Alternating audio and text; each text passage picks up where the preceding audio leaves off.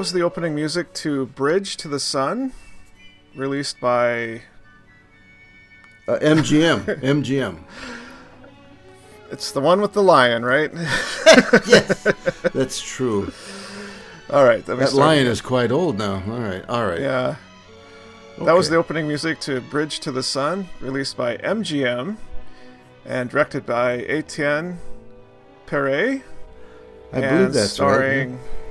Yep, starring Carroll Baker, James Shigeta, uh, James Yagi, and other cast. Those are the main characters, though. Uh, oh, and and uh, their daughter Mako, played by a couple different people, Nori Elizabeth Herman and Emi Florence Hirsch. I thought she did a really good job. Both of the, well, both of those act- actresses did a good job. And you're listening to Classic Movie Reviews, and you can find us on the internet at classicmoviereviews.net and on Patreon. Just go to patreon.com slash classic movie reviews. And of course, you can listen to us on Spotify, Apple Podcast, and Facebook, and other places. And I'm Matt Johnson, and I'm coming to you from rainy North Bend today. And this is Bob Johnson in Los Angeles, welcoming everyone back to Classic Movie Reviews and Bridge to the Sun, which for me is a, is a really a nice companion film to uh, Farewell to Manzanar.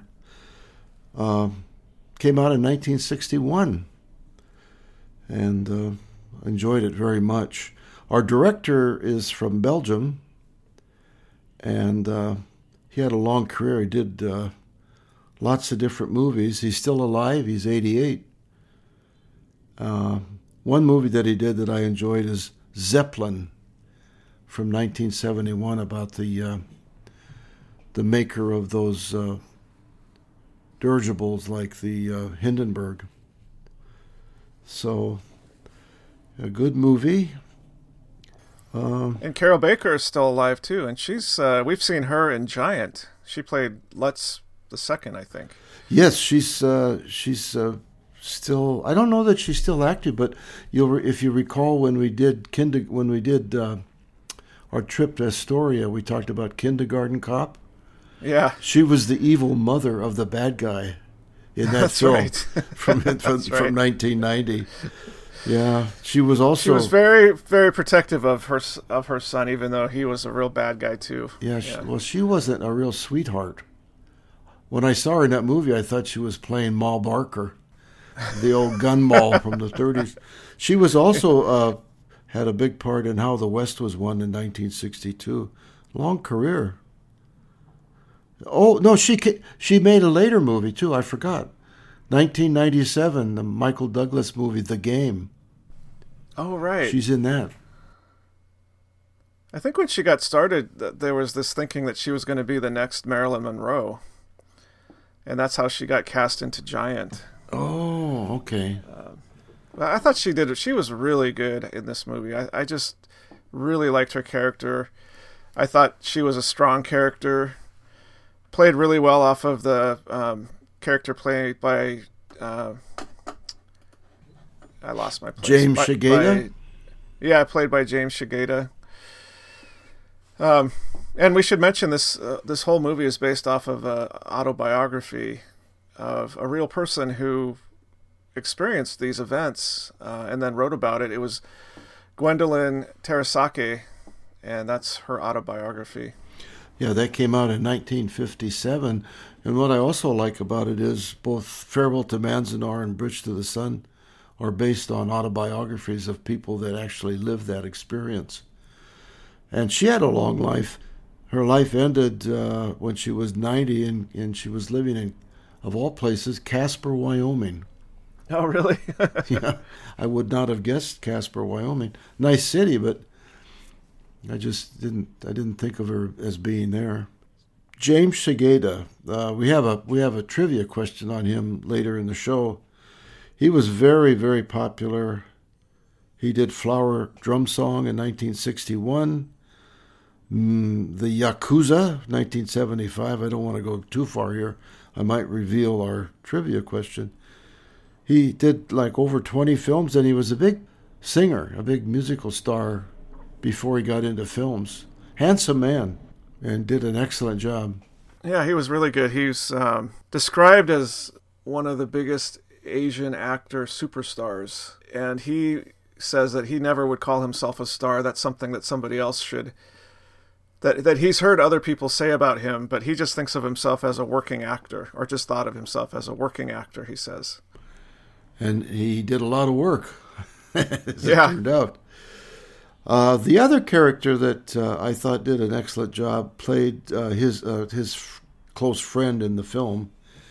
Uh, let me see. His his real name is Tetsuro Tamba, and he was in a lot of movies. Plays Jiro in the, Uh, yeah. in the movie, yeah. Tur- yeah. It starts out that he's a close friend of of uh, James Shigeta's character, uh, and then turns out he's a very rabid uh, Japanese nationalist and has a high position in the Japanese government. He did. Uh, he made over a hundred films, Wow. and and the and the one that I, I remember him in is a James Bond film from 1967 starring Sean Connery. You only live twice. Oh yeah. He's in that film, so cool. it's a good good It's movie. interesting though. Uh, I mean, they they were good friends up until uh, the war started, but, but he he also I don't know. I don't think he was really impressed with the fact that uh, his name is Terry. They call him Terry in the in the movie, but that's James Shigeta's character. Married an American white woman because there was that scene when they were having dinner and, and he said something and then Terry slapped him in the face. Ah, Terry, I'm glad that you could join us. Jiro-san's just been introducing me to the mysteries of the geisha house. Like most foreigners, Dr. Jones was believing it was House of Sin. It's just pleasing location to take refreshments while discussing business or finance. Or politics? Meanwhile, being entertained by geishas, educated in arts of singing, dancing, and conversation not obtainable at home. Isn't that sort of arrangement rather difficult for Japanese wives? Contrary, Japanese wife is happy for any arrangement which can give husband joy and comfort. Terry-san appears to be unhappy tonight, Dr. Jones. Perhaps he too requires joy and comfort. Perhaps Terry-san requires gentle fingers of Kyo-san touching his heart, releasing him from sad and unfortunate burden of his marriage.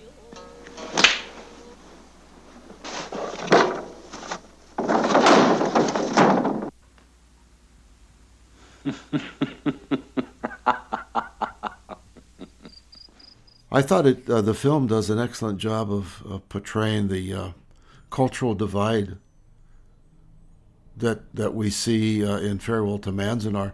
This is played out in a smaller drama with just the uh, the uh, woman and the man being the leads in that, but they it really brings home the feeling of the late 1930s and then the war years. What I liked about it was that it just felt very factual. Like I, I don't feel like there was anything in there that was really hyperbolic or blown out of proportion to what would have been going on at the time. It almost felt at times like watching a documentary.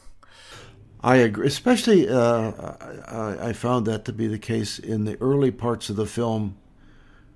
At the beginning of the war, when they're rounding people up, and they they actually did exactly what they portrayed in the film. They took all of the uh, Japanese nationals and other people are going back to Japan, and put them in a kind of an out of the way remote resort in Virginia, I believe it was, and then they bust them all uh, to, to get on the transportation back to Japan. Well, no, that scene where uh, one oh the FBI agent comes to their home and yes, says that yes, says that he's he's going to be deported and that she should move back to Tennessee. Mrs. Terasaki, I'm sorry, I was just going out. I'd like to talk to you first. My name's Burton, Federal Bureau of Investigation.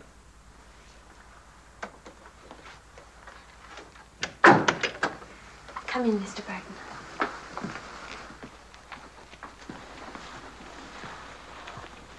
This is my aunt, Mrs. Collister. Pleased to know you, ma'am. Until we make definitive arrangements, we'll have to insist on a few rules, Mrs. Terasaki. No visitors, no phone calls. If you want to take a walk or do some shopping, I'm afraid we'll have to keep you inside. When can I see my husband? I can't say. He's being held at the embassy with the rest of the staff. But I'm sure you'll be allowed to say goodbye to him before he leaves. Leaves for where? In Japan, of course. All enemy diplomats will be deported. And their families? Naturally. But don't you worry, Mrs. Terasaki. Being American citizens, you and your daughter can stay here. What if an American wife wanted to go with her husband? That's a ridiculous question, Gwen. I was asking Mr. Burton and Peggy. There's nothing to stop her, legally. But on the other hand, I'd. Go on. Well, a woman in that position would have a pretty rough time of it. Feelings are running high against the Japs- Japanese here. Imagine what it's like over there against us. Gwen, you aren't seriously thinking of. When will my husband be deported? As soon as we can make an exchange for our nationals in Japan. When would we be leaving? Within a couple of weeks, I'd say. The actual procedure for my daughter and me? You'll be given forms to fill out. Don't Then do when it, you're Gwen. notified- Think of Mako. Think of yourself. They'll tear you to to pieces Japanese over embassy. there. Please be quiet, Aunt Peggy. Go on, Mr. Burton. From there, you'll be taken to a point of debarkation. her aunt is is sort of like kind of horrified by that idea, and even the FBI and the FBI agent was kind of like, do you, do you do you realize what they're going to do to you over there? And but she was just adamant about the fact that she's going to be with her husband, and I just thought that was such a powerful scene about the. It just portrayed so perfectly that conflict that must have been going on between the personal things that you have in your life, like your husband and your child, and then this national event that this worldwide event, this world war that's going on, and what what that is forcing people to also have to consider doing, you know, or or to do. That scene is one of the highlights of the film as well because for me that would have been an opportunity for the director to make that FBI agent almost one-dimensional and sort of cartoonish if if it hadn't been handled as well as it was because I really thought that he was it was painful for him to be doing this. He portrayed Yeah. that really well. Yeah, another word that kept coming to mind as I watched it was just it's, it's just a very human movie. It's just it's very much driven by the human drama, and and then surrounding that are all the events that are going on with uh, America's entry into the war after Pearl Harbor, and then and then we get to see what it was like in Japan, you know, and that's not something that we get to see very often in, in film. And it is a great compliment to Farewell to Manzanar because those these things are contemporary events. Uh, so what you know here in America, the, Jap- the Japanese internment camps were were occurring, and peop- and Japanese Americans and people of Japanese descent were being shipped off to these camps, and then in Japan, you know, they were having these terrible um, shortages of food, and you know, millions of Japanese were dying, and you know, I'm not going to get into all the history and the politics around it, but a lot of there was a lot of um, sort of deception even within the Japanese government about their their chances of winning the war, and and so the propaganda around that to the Japanese people uh, was was kind of evident in some ways in the film as well. So it was just a really touching, deep human movie to me. I was I was surprised. I was I was sucked into this movie and I was like, wow, this is way better than I was expecting, I guess. Well, I remember going to it uh, when it came out in 1961. I was in college, and uh, I went to it on a Friday or Saturday probably, and I was just drawn into it because it was so um, realistic in terms of what I thought you know it was probably like at that time. And then I, I wondered, she had to be one of the strongest-willed women I probably would ever meet to do that and to be that far away during a war and uh, to be so different culturally, ethnically, every every other way from all the people that were there. and she navigated her way through that for uh, almost four years. Well, there's another scene that really sticks out, and that is later in the movie when they're living in that little seaside village, and the daughter has made a friend with another little girl in the in the village, and they're kind of out playing, and then all of a sudden these bombers come in, or they're they're fighter planes, I guess, but they have some bombs that they're dropping as well, and her little friend gets killed, and there's a scene where uh, Terry is holding the little girl that her daughter's little friend, and Gwen is is just screaming at the sky.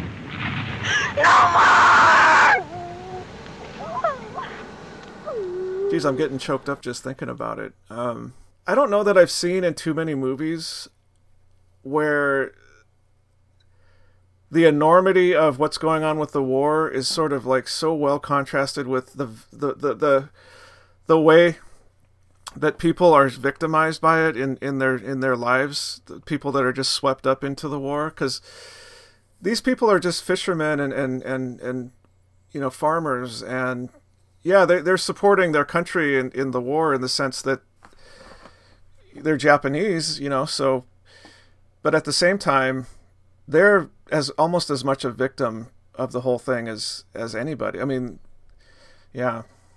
I don't know. It's just it's just a really well done movie that made me think a lot about the implications of all that. Don't you think too that the director did uh, an excellent job in zeroing in on the story of these two people because it could have been easy or it might have been easy to drift off into more of the overall global war type stuff and all the bombing that was going on. But he really kept a steady ship, if you will, to focus on her life, trying to survive on limited rations, and his life trying to avoid uh, being, I guess, arrested because he was always trying to make some effort to end the thing. Yeah, he was trying to start a peace party. Yeah, and, which would have been yeah. a death sentence in that era in Japan had he been caught. Well, it's it's a good example of that is that there's there's two good examples of that. I think there's a scene where uh, Gwen and her daughter Mako have been out having a fun day in the town, and they come back to their apartment and they're just in such a good mood, and they're and then you see the look on the faces of the people eh, around them, and they get on the elevator to go up to their apartment and the people in the lobby are like do they not know? Have they have they he- haven't heard? And it was the bombing of pearl harbor. Hello steve. Hello. Your husband phoned you several times mrs terasaki. I want you to call him back as soon as possible. Oh, thank you let's go up and get some hot chocolate yes Mako, would you like some hot chocolate yeah what's wrong with everybody today i don't know Don't they know? Camouflaging their country's dream intentions. I'm not staying in this house another minute, that's for sure. No yellow rat's gonna slit my belly. Emily. To American naval forces at Pearl Harbor. There can be no doubt that Japan's sneak attack was perfectly timed to take place on the day and hour, and in such a brutal and decisive manner that the United States would be some time in forming again an adequate striking force in the new Pacific theater of operations. Latest reports from Honolulu indicate that the Japanese attack at Pearl Harbor has taken a heavy toll on American lives. In Washington, President Roosevelt has ordered the Army and Navy to fight back. And it kind of brought home how back in that era, it's not like today where they got an alert on their phone, right? Like they, they, they didn't know that that had happened. Yeah, it was much. It was much more delayed and and uh, hit and miss in terms of who who learned about it. You know, she. But but but to the point of like the the handling of that of the characters versus like the kind of it would have been easy, like you said, to go off and make this almost like a war propaganda film in a, in a sense. Um, they some of these big events like the bombing of Pearl Harbor and then also the dropping of the atomic bombs were almost just like one line or two line events in the movie later in the film, when after the bombing of of Nagasaki and Hiroshima, they I think they hear about it over the radio or something like that, and then the weight of it is only felt because we know what happened after that, right? Yes. Like for them at for them at the time living it, you know, there's no there, there would have been no way for them to know like the enormity of, of, of those events at that moment that they were happening.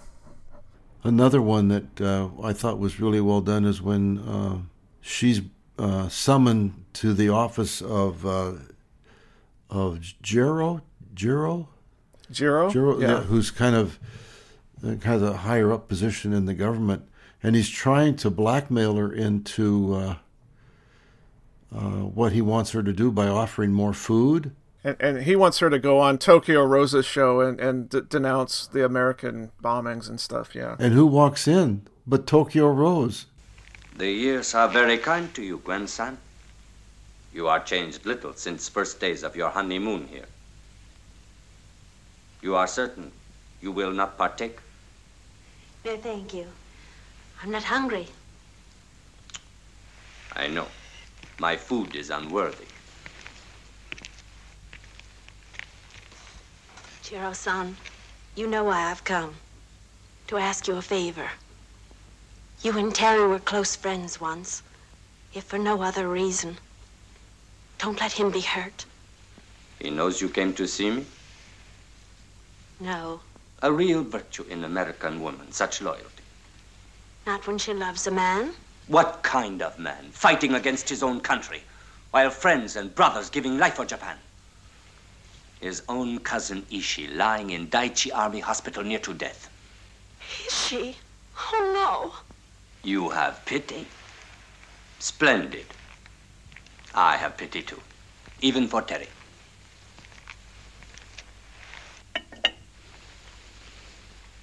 Perhaps there is a way to help him, which will make all happy. I wish to present Mrs. Terasaki. This is Mrs. Hatano. How do you do?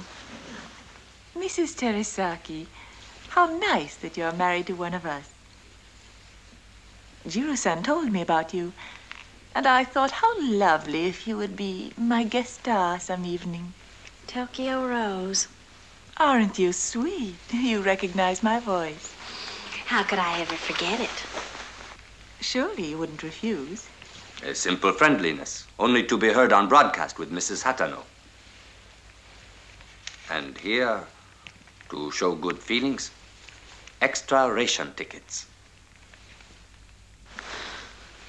It's mighty tempting, Jiro. All that beautiful food I could buy. But I don't believe I could swallow it. Why, it would just turn to poison quicker than you could say Benedict Arnold saying. Clearly, you do not want your husband back. Oh, I do, Jiro. But I don't know a better way to lose him again. I had forgotten that that was in the film, where and she was very uh, engaging and polite. I mean, she was really uh, trying to get her to take the ration stamps. And so Tokyo Rose was a Japanese uh, radio personality. I don't know what you would call her, but Well, I don't know all the history, but I believe she was a U.S. citizen that was in Japan, or I'm not quite sure on that part. But she was broadcasting throughout the war to uh, in English and playing all this music and doing propaganda broadcasts all the time. It shows up in a lot of the films that were made after the war and during the war. So it, it was basically propaganda, though, from the Japanese government Yeah, because yeah. Um, they, she would play music that the American soldiers would want to listen to, and but then in between the songs, she would be talking about, uh, well, with the propaganda that that the government wanted her to talk about. and she after the war was convicted of some level of war crimes i'm not i'm not sure how how that went forward i just don't remember i've read about it but it's been a long time ago another part of the film that i thought was excellent is at the end of the war when the emperor is making his speech on the radio that's an actual recording of his speech Look, Mommy, this is a present from Lake dwarf. When I told him that Daddy was sick, he brought it right away. Domo. Domo arigato. And he also said that everybody is coming to hear the radio. The radio? Yes, tomorrow the Emperor is going to speak. Tenno Heika himself, for the first time in history.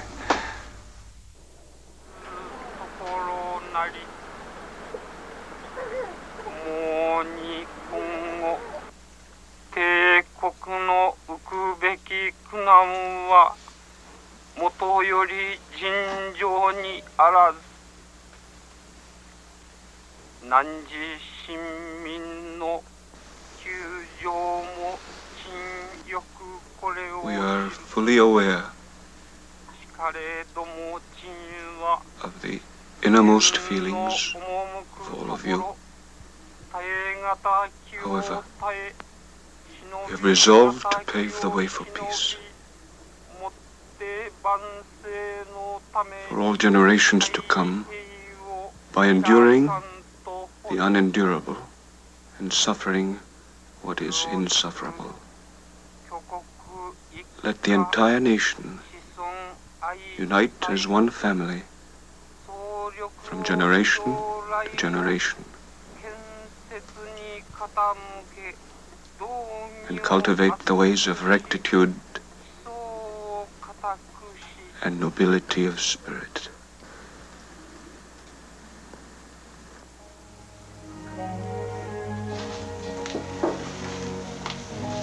Those American soldiers think they're going to make us bow to them. Can't you just see me bowing to my cousin Alfred? It's all over now, Mako. All the hate and vengeance finished. That was that was exactly what he broadcast. And then Terry's uh, translation is not quite it, it doesn't explain everything that the emperor said as accurately as the emperor. Well, it was.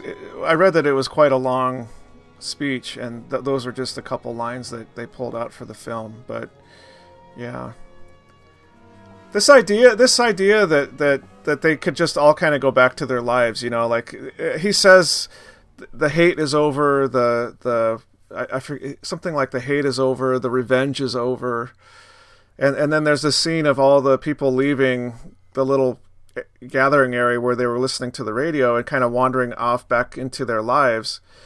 And yeah that that was kind of fascinating to think about like it's it's just over now you know? Like the war is over.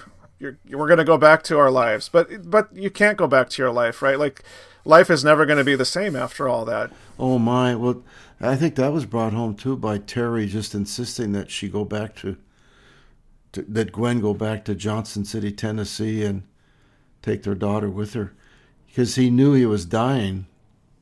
And I don't. that was a sad that was sad I don't know Yeah. that the film. I think he had cancer, but I don't know that the film portrays that. But he didn't live long after the war, and he wasn't an old old man at the time. He he probably would have been in his forties. And that scene, as the ship is leaving, I mean, he did not come back. He she came back on her own, and that portrays that so well. I also wondered. I also wondered what her fam- Gwen's family back in Tennessee thought of this whole adventure that she went on. There's a whole chapter there that would make another interesting film. like her coming back back when she decided to get married and go to Japan, and her aunt was trying to be supportive but had difficulty, and then it'd be an interesting story about what happened to her family and how they reacted to that during and then after the war when she returned. It's almost like a could be a, could be like a, sequel, to this, yeah. There's a scene where she she's come back from a, her date with uh, Terry, and she comes in kind of late, and Gwen is surprised that she's awake and that the, her aunt is awake, and her aunt says something. Hi. Why aren't you asleep? I didn't even shut my eyes. Fred's been calling all evening. Oh, honestly, Aunt Peggy, I can't stand a man who feels he owns you, checking up on you. Gwen, honey, you know I'm broad-minded about lots of things, but meeting a man like that at a party is one thing, and accepting him as a gentleman caller is a... A horse of a different color? I know. I don't think that's at all funny. I've got a responsibility to your mom and daddy while you're here. Don't be alarmed, Auntie. Mr. Terasaki didn't even ask to see me again. If he did, I couldn't be serious about him in a thousand years. That's Fred, dear. Fred, she just came in. Oh, uh, just a minute, please. Hello, Terry. no, it rained all night the day I left. Oh, well, you didn't say anything about tomorrow. Oh, I'd love to. Uh huh. I thought that embodied pretty well somebody who is trying to be open-minded and and and it, it wasn't like overplayed to the point where she was just racist but it, it was that subtle Yes. racism right it was Subtlety, the subtle yeah. sort of yeah and and i thought that was really well done because that that was super realistic to me The way that was handled made it much more believable than to overdraw it. Just like with the FBI. yeah there was never a scene in the movie where somebody just got in her face and was like um well I take that back there was a scene when she got on the bus Yes. to be shipped off back to Japan, and they were yelling at her, and they were surprised that there was a white woman on the bus with all these Japanese people, and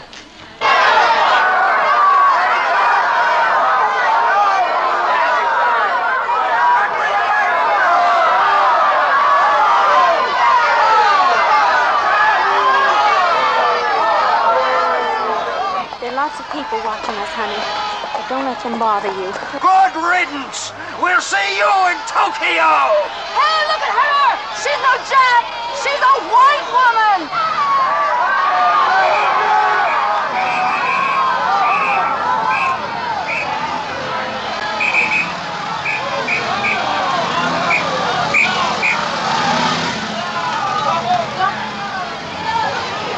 Look at her! She's white! Hey, what you doing with them yellow monkeys? They're fools. They don't know what they're saying. Don't you pay any attention to them.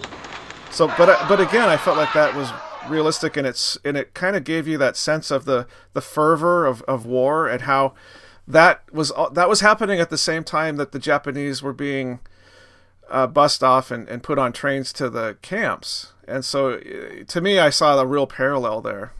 This this movie is full of scenes that that tell the story in a very very simple direct way. Like when she's uh, back back to her back to Gwen being in Japan, and she's on the train. They're going out to the country, and it's stopped because there's a work crew working on the tracks, Oh yeah, yeah, and they're all uh, U- U.S. British Allied soldiers doing the labor work and she has a long extended eye contact with one of the prisoners who's obviously an American prisoner.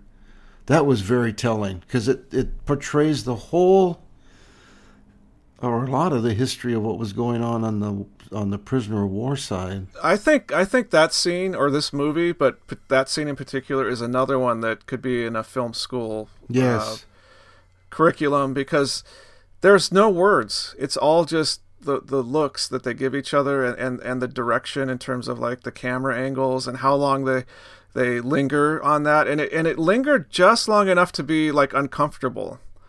And, and and in my mind I was like does she know him? And I was like no she she can't know him. He- She's she's got this connection with him though because he's probably an American soldier that's been captured. And and so this conflict inside of her about she's American living in Japan during the war how must that have felt? That just I just can't even imagine the complexity of those feelings. And then I put myself in the mind of that soldier, the prisoner. What what must he have been thinking? Here's a train going by, and here's a blonde uh, European descent woman on the train, and and he's he, he, I think he was totally flummoxed. He just didn't know what to make of that. And he might have thought she was American, or he might have thought maybe she's French Or German, English, or had that, German, yeah. or or you know like it's. But just just seeing, I think just seeing a white woman with blonde hair in that context was like so not at all what he had ever expected to see. And uh, yeah, like you said, the look on his face was just kind of like shock almost. Yeah. Well, what what I came away from uh, after watching the film this time is I wanted to find out how many Americans or Allied people were living in Japan during World War II, not as prisoners, but sort of in her existence of kind of trying to get by. And I, I came up with no answers. I have not found any place where I can locate that. I could always do more research, but there there must have been other European descended people, white people in Japan that had to exist in that environment. I, I think there must have been, but I think it, it's a it's a vanishingly small Yeah. percentage. like I, I can imagine that when because they were doing that that swap at the beginning, and one of the reasons that the Japanese uh, uh, ambassadors were able to leave and get back to Japan is because we had people in Japan who we wanted to get back, Yeah. and so they we did that swap, and I imagine that most uh, Americans came back at that point Just but maybe not all because there's probably other people that were in the situation where they were in love with somebody there and they wanted Yeah. to stay had kids you know It's quite a movie. I guess uh, we've sort of gone through the plot, even though we didn't do it in a linear fashion. The, they fall in love in Washington D.C. and get married, and she goes back to Japan with him, and they make it through the war. Uh, it, the story is very, very uh, simple in its content in terms of the the structure of it. Uh, there's, but but it's all very complex when you come into the details and all. the story is the, the the arc of the plot is is is really simple um, and like you said i think part of the power of the film is that it's just very straightforward and and like i, I was saying it's it feels very factual and almost um, documentary in, in some aspects and and they even include some scenes from from the war uh, like you know like the the zero uh, kamikaze pilots and uh, the bombings and things, and that's actual footage from the war that they've inserted into the film. Yeah, there was just enough of that to, to make it realistic in that context. Yeah, and there's another there's another I, rather than kind of go through the plot, which I think we we are kind of covering as we go. I I like to I'd like to talk about some of the other powerful scenes. And there's another powerful scene where their daughter Mako is is drawing and all she can draw are scenes of death and bombing and fighter planes and her daughter says er, and and Gwen says well can't you draw something nicer and, and her daughter's like well like what Yeah. I don't know flowers or birds or you know and, and her daughter has grown up with war like that's all she knows and then a little bit later when uh, Terry is saying that you should go back to America and and you should raise our daughter there so that Gwen, it's time you and Mako went to America. It's time Mako learned what her mother's country is like. She will someday. No, not someday, Gwen. Now. While she's still young. While she can lose her prejudices and become the bridge we dreamed of. I want you to take her back and put her in school in Johnson City. You don't mean leave you here alone. I'll join you later. My work here is done. Oh, but I can't think of going back without you. I want to show you off to everyone. Next year, we'll all go. No, Gwen. Next week. Oh, Terry. You and Mako. I thought what a what an insightful thing to say because she's still young enough where she's malleable, right? Like she she can go back to America and she can learn more about America and and, and they're not always going to just be like the enemy to her. Yeah, the scenes are, are are all through the movie. Another one is when they first go back to Japan, and the emperor's passing, and Terry's trying to get her to bow and not look at him, and she just she doesn't want to do that, and she gets mad. She says, "I was just trying to look at the wheels of the carriage." I thought that was yeah. And then there's another one where uh, the food rationing, how she was able to stand in line and get the food rationing, and what that what would that feel like? I mean, you just you're you're the only person in that line that doesn't fit in, and everybody's looking at her like she's got the plague or something. Well, but but just flip that around. I think what's so great about that is that that's that's how a lot of uh, minority groups and people uh, in America feel, right? Like you know, like oh, absolutely, yeah, that yeah, absolutely. in the little town that I grew that that my kids grew up in, I think it's ninety seven percent white. It's really well done in the film that you are sort of flipped around onto the other side and you're seeing what it must feel like to be that person who's standing out as the only one among the crowd who looks different or can't speak the language quite, right, you know, and is getting weird looks and doesn't know the customs and and I just yeah, this yeah, super well done. The acting, the directing, Everything. the script. Yeah. We can we can totally recommend it for viewing. I uh, I did a little research and Terry died in 1951 and he was only 50 years old when he died. I think the war took its toll on him because he was having to hide out in the mountains for a little while. Oh, and- yeah. and he was so stressed out about everything every day and working so hard.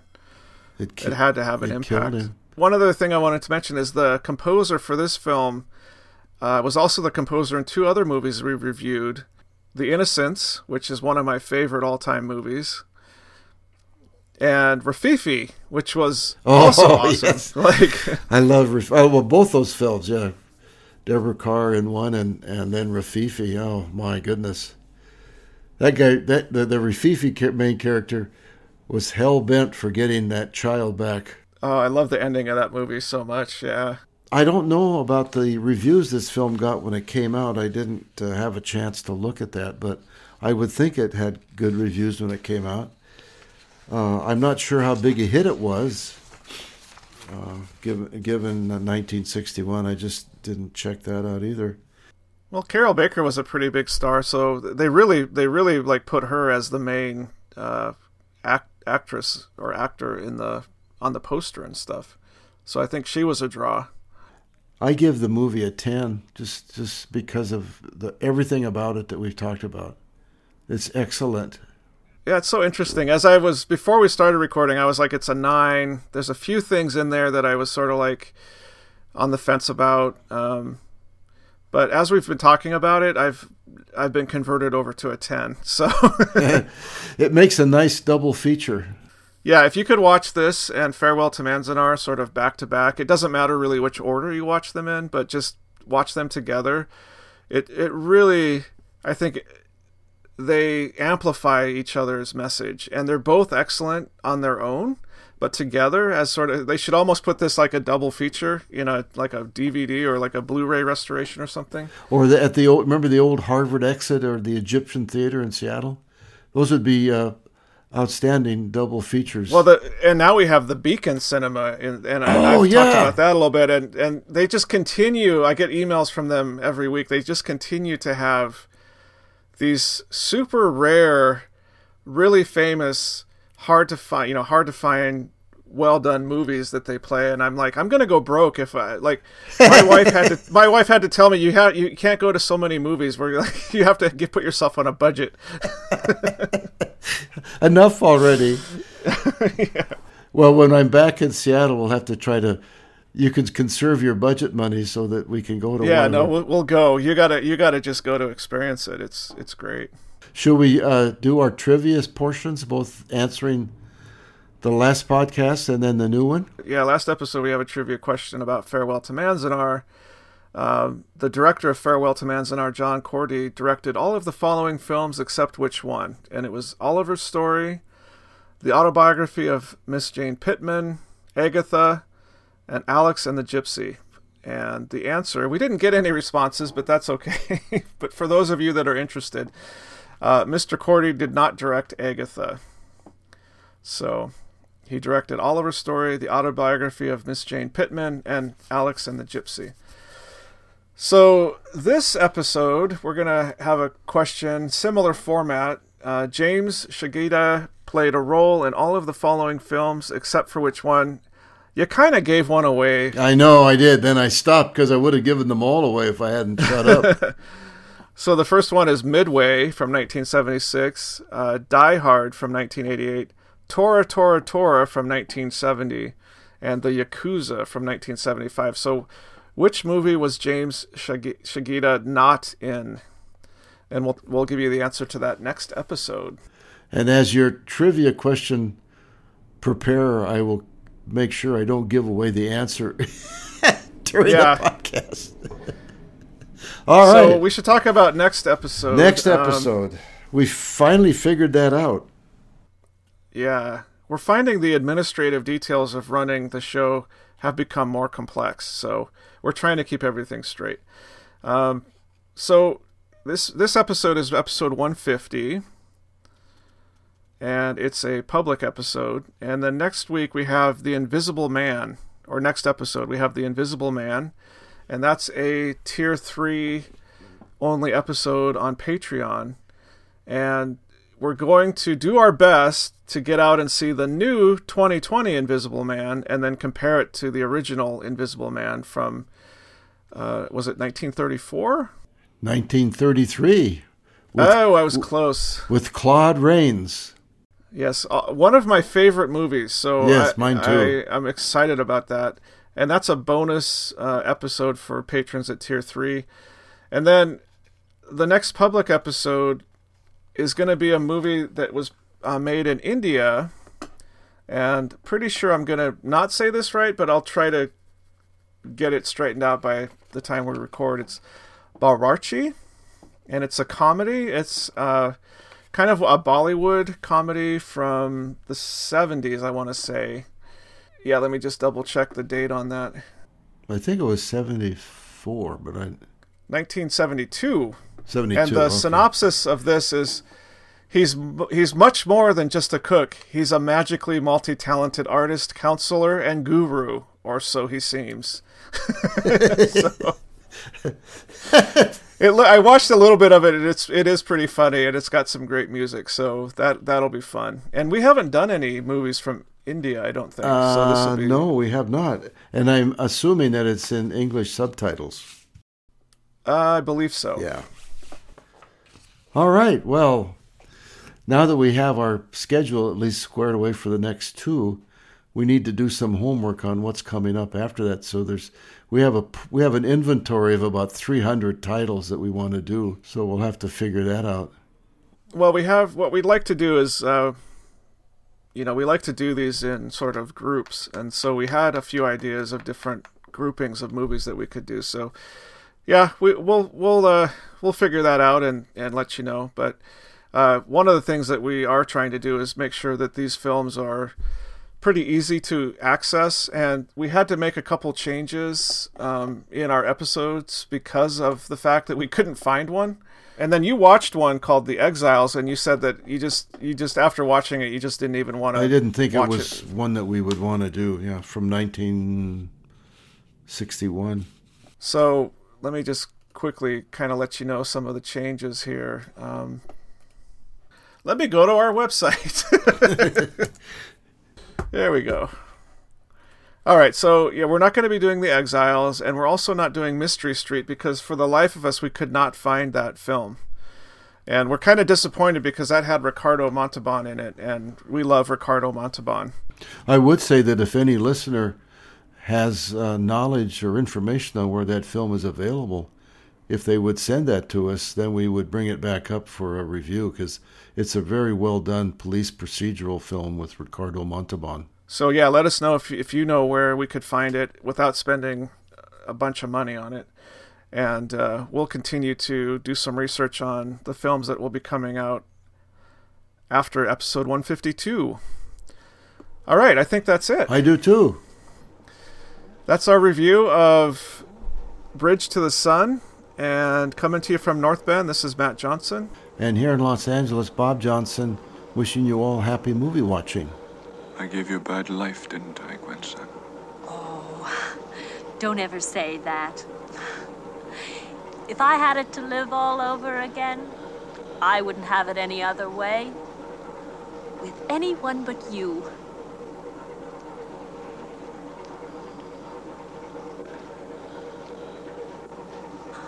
We'll be expecting you soon.